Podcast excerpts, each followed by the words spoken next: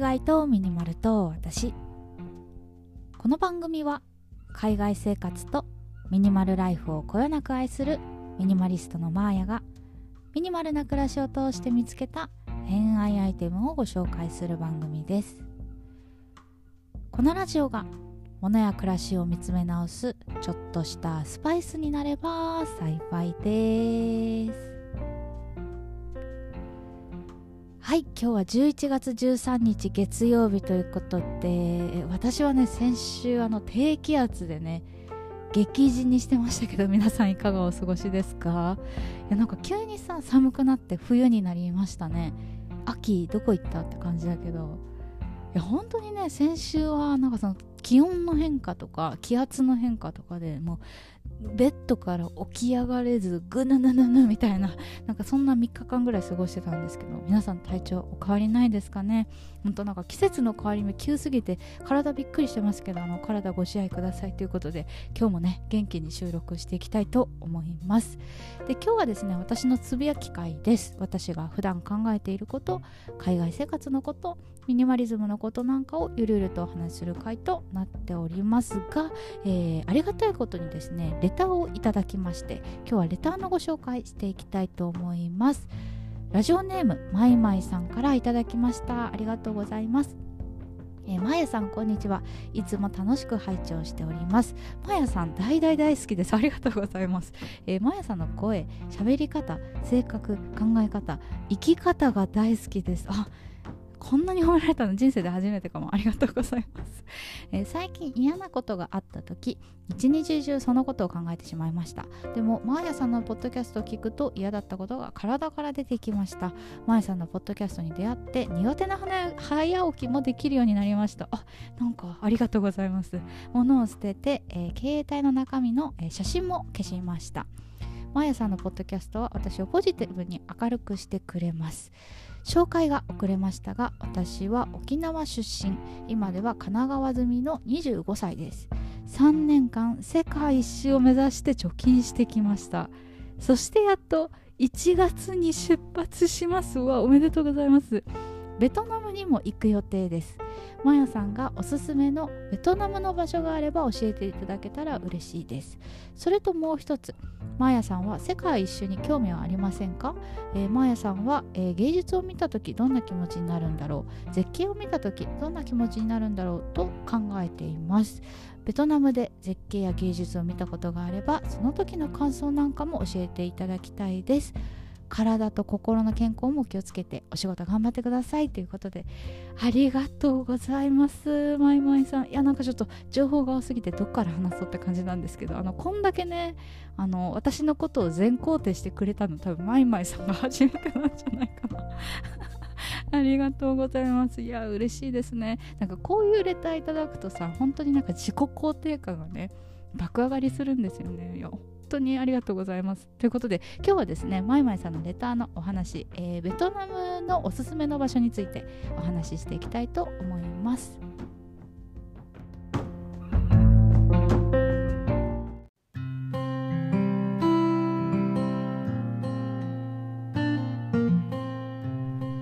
本題に入る前にいやエモいですねだってあの3年前からさ世界一周を目指して貯金をしてようやくその夢が叶うって。いや私なんかそんなに目標に向かってさ何かお金を貯めたことって今までないかもしれない。あ大学生の時になんか歯科矯正歯の矯正がやりたくて21万円死ぬ気で食べたみたいななんか そういうのはありますけど、まあ、世界一周とね歯の矯正じゃ全然スケール違いますから。いや本当にねまいまいさんすごいなと思います。おめでとうございます。で、えっと、ご質問いただいた件、えー、ベトナムでおすすめの場所があれば教えてください。ということでベトナムでねなんか私2年半住んでたんですよ。で結構住んだじゃないですか。一番の思い出は思い出の場所はって聞かれたらあのベトナムの山奥あの私一度ですねあの友達に誘われてベトナムの山奥で宝石を取るっていうあのなんか世界の果てまで行ってきゅうみたいなことしたことあるんですよね。今でも覚えてるんですけどなんか友達3人で金曜日の夜あの居酒屋さんで飲んでたんですよハノイの。そしたら1人友達の1人がなんか来週の土日暇？みたいな。なんかベトナムの山奥で宝石取れるらしいけど一緒に行かないみたいななんか。えルパンなの？みたいなね。なんかそんなお誘いいただきまして。なんかちょっと面白くてね行ったことがあるんですよ、まあ、結論も二度と行かないって決めたくらい。もうめちゃくちゃ過酷でしたね。なんか本当にベトナムの山奥ってあの道も舗装されてない獣道なんでそれをねバイクでひたすら走る。でも1時間半ぐらいバイクに乗りっぱなしなんですよ。1時間半さ獣道バイクもお尻痛くなるしなんなら私なんかバイクすっ転んであの膝小僧ずるむけになるっていうねもう本当に痛かった。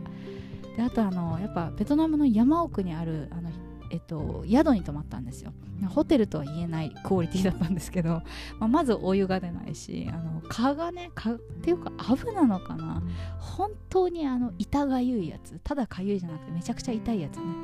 あれに体をね30箇所以上刺されて本当に。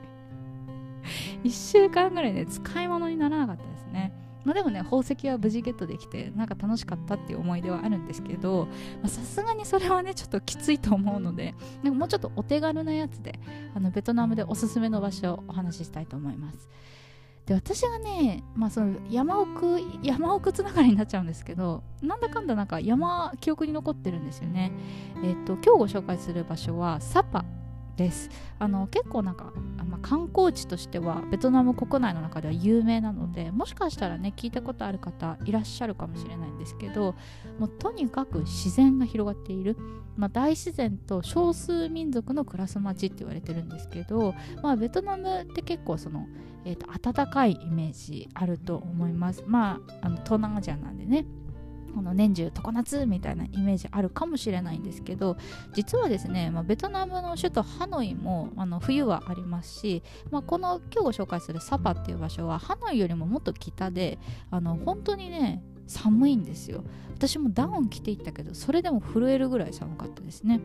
でなんかこのベトナムの中でも避暑地って言われてる場所なんですけども何が綺麗かっていうととにかくもうね青々とした棚田とかあの田んぼですねとかがもう広がっていてもうねなんかバイクであの道を通っているだけで幸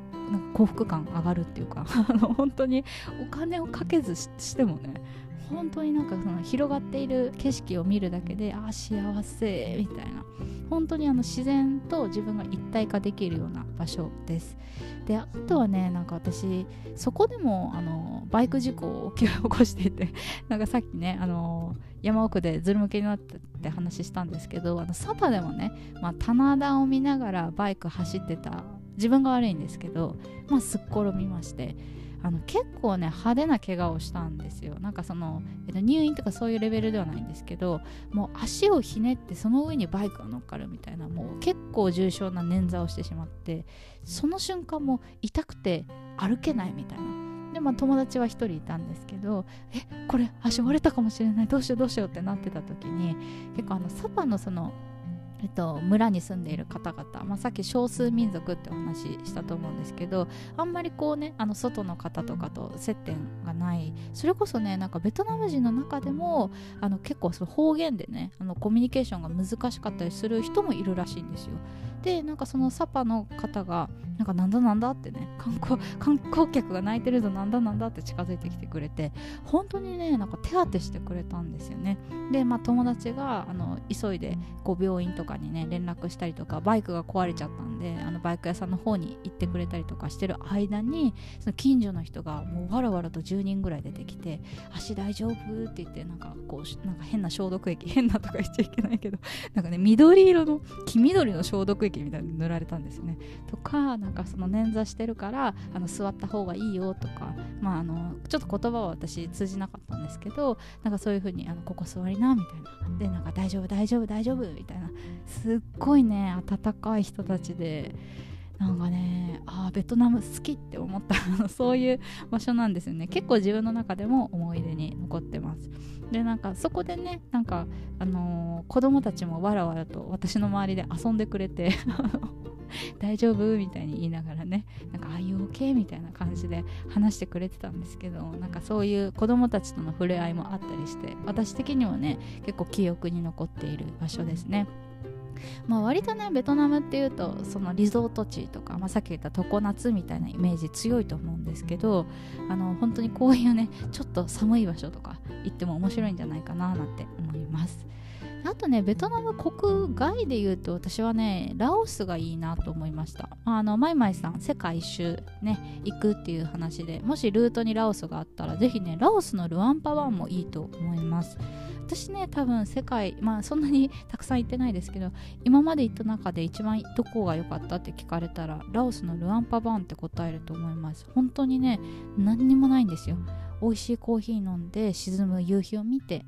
あ今日も一日良かったなみたいな。もうそれだけでね幸せに思えるってなんか本当に最高だなっていうかなんかこれこそミニマリズムみたいななんかそれを体感した場所なのでもしよかったらぜひはいルアンパワーも行ってみてください。で最後にですねえっ、ー、とあ絶景や、えーと、芸術見たら、まあ、どう思いますか？とか世界一周興味ありますか？っていうお話なんですけど私はね世界一周はあんまりねその私行きたいなと思いつつもなんかこう天秤にかけた時に行くっていう選択がなかったんですよね。だからあのこういう風にあの世界一周行きますっていうあの方のなんかお話とか、まあ、ツイッターとかねなんかそういうのを見るとすごい楽しいなと思います。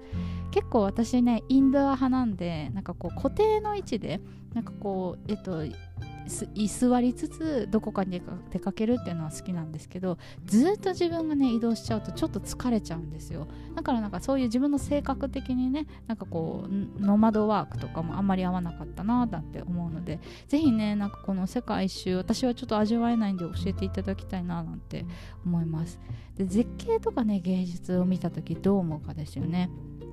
私ね結構なんかそのアートとかなんかその自分があの美術館に行って見るっていうのはあんまりしないんですけどなんか絶景自分が体を動かした先にある景色とかを見るのはすごい好きでなんかそれこそねなんかあ私生きてるみたいななんか生を実感するみたいな感じだと思うんですけど割とねこうアクティブなものでなんかとにかく空気を吸い込むみたいなのは好きだななんて思ってます。いや本当ね世界一周いろいろあると思いますけどお体気をつけてあの楽しんでいっていただけたら嬉しいななんて思います。レターありがとうございました。ということで今日はですねちょっとベトナムのお話久しぶりにさせてもらいました。最後まで聞いていただいてありがとうございます。次は何を話そうかな？